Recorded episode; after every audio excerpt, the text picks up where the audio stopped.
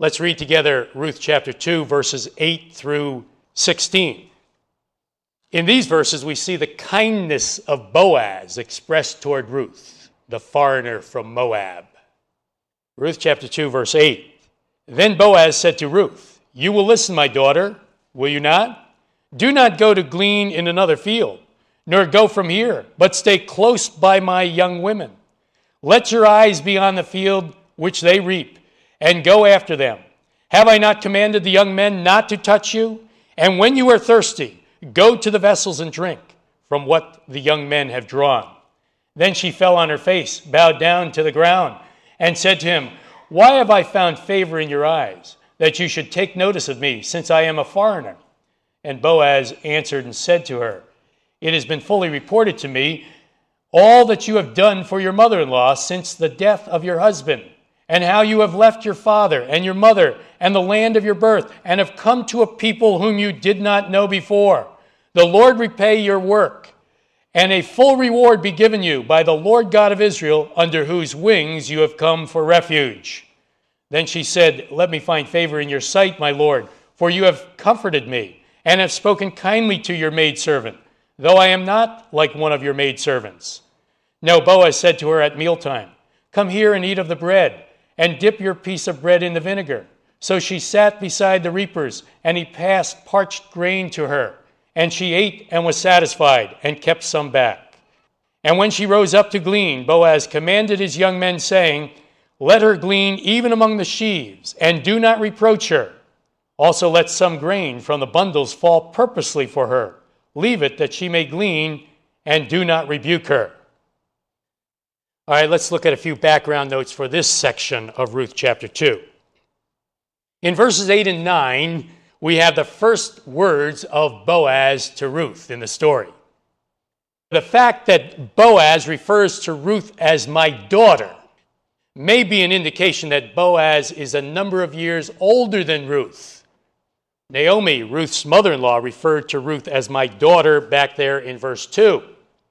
In any case, Boaz treats Ruth with kindness, and for that, Ruth is very thankful.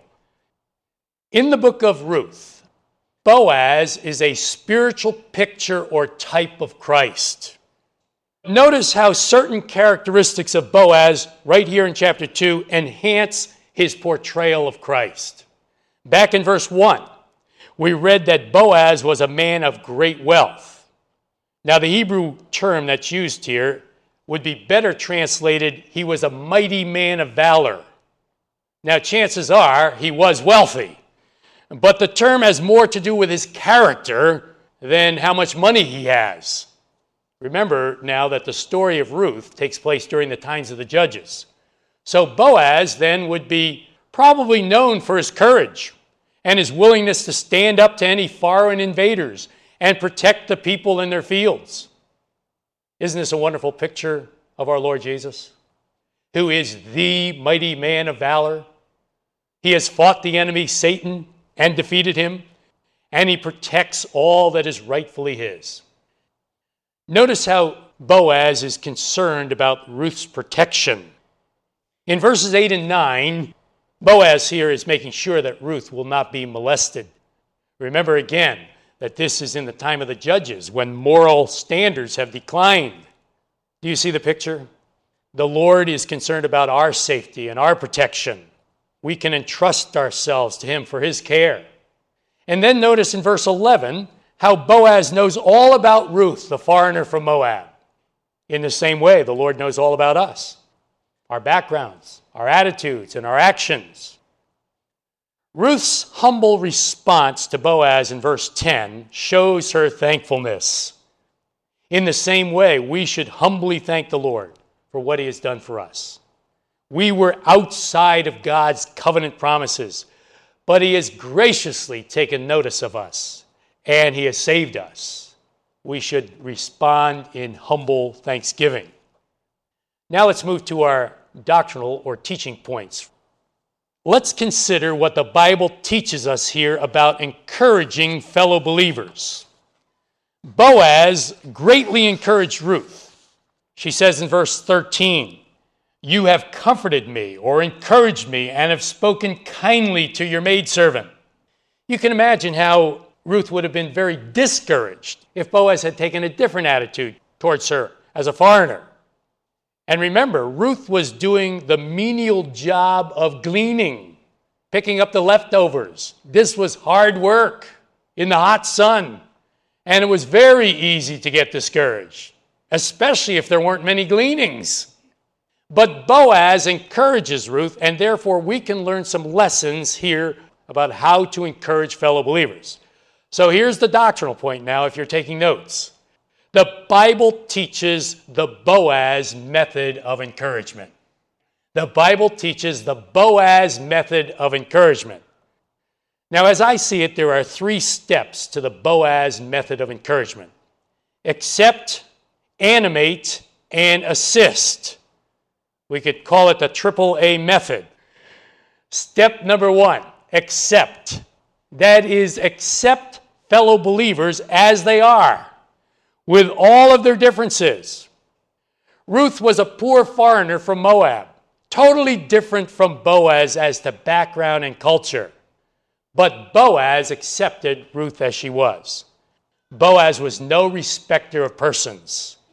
And we too must accept fellow believers as they are, even though we may consider how they dress as out of style, or we look at their mannerisms and we think of them as uncultured or something like that, yet we accept fellow believers as they are. The first step in encouragement. You know, recently Margie and I returned home from three weeks of ministry in Korea. Now, Korean believers are wonderful people, but they don't eat the way we do. That was quite a cultural shock in some ways to Margie and myself. The food was different, of course, in Korea. Many times we sat on the floor to eat. They used chopsticks and continually dipped their chopsticks into community bowls of food on the table.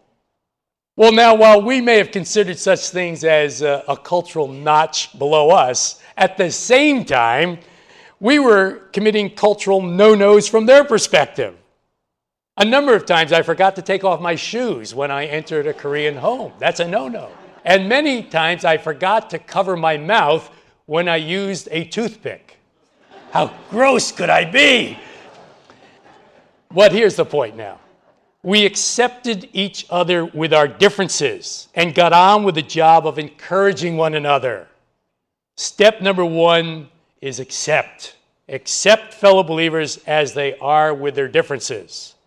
Step number two animate. Animate means to give spirit and support to, it means to stir to life and move to action, it means to get a person going. Now, notice that's exactly the result of the conversation between Boaz and Ruth. When Boaz finishes speaking to Ruth, Ruth is excited about gleaning. She's motivated to glean. She is animated and greatly encouraged. What was the key? Not only did Boaz accept Ruth as she was, but he spoke positive comments to her. In verse 11, he commended her for her kind and responsible care of Naomi.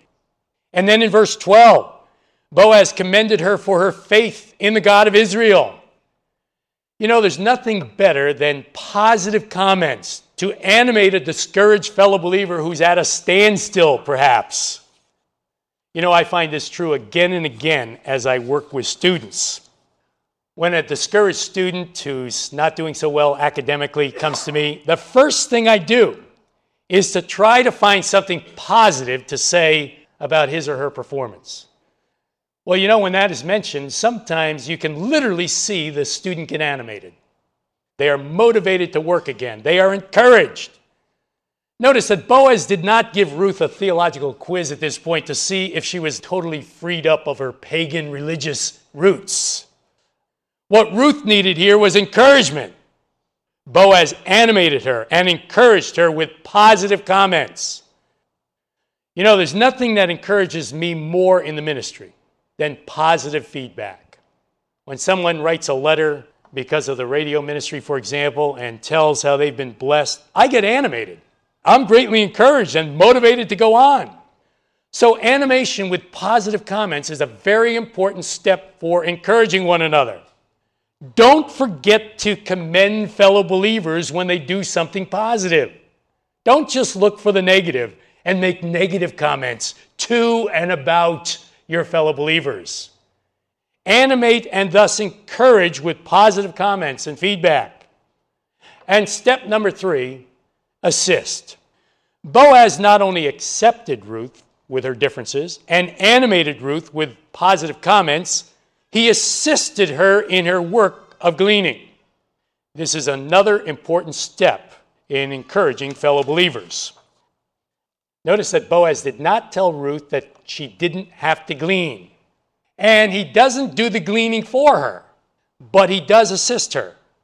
He makes sure that she has water to drink and food to eat in verses 9 and verse 14 and he makes sure she is not hindered in her work. Again, verse 9 and verse 15. And he even assisted her in the hard work of gleaning by having his men purposely drop some grain out of the bundles or sheaves. You know, recently a Christian brother by the name of Mark Woodhouse took 20 years of my Devotions for Growing Christians, that's the publication that I write, and he put it on the internet. I'd been thinking and praying about this for some time. Well, Mark came along and voluntarily helped us out. What an assist! What a great encouragement.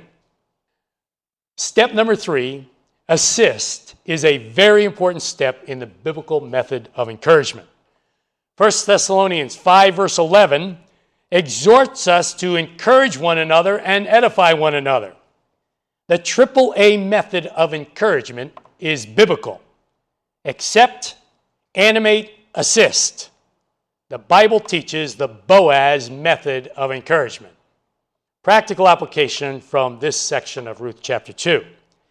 Have you found refuge under the wings of the Almighty? Have you found refuge under the wings of the Almighty? In verse 12, Boaz commends Ruth for finding refuge under the wings of the Lord God of Israel. What a wonderful picture of security. It reminds us of what the Lord said in Matthew chapter 23 and verse 37 to Jerusalem. O Jerusalem, Jerusalem, how often I wanted to gather your children together as a hen gathers her chicks under her wings, but you were not willing. The Jews of Jesus' time refused the refuge that was offered to them. But Ruth found refuge under the wings of the God of Israel. Have you found refuge under the wings of the Almighty? You know, this application could be applied to Christians or non Christians here this morning. If you're not a Christian here this morning, the Lord offers you the refuge of salvation from your sin and the penalty of your sins. Receive Christ as your personal Savior, and you will find refuge under the wings of the Almighty. If you're a Christian here this morning, the Lord offers you refuge from all of your worries and anxieties. It's found under the wings of the Almighty. Have you found refuge under the wings of the Almighty?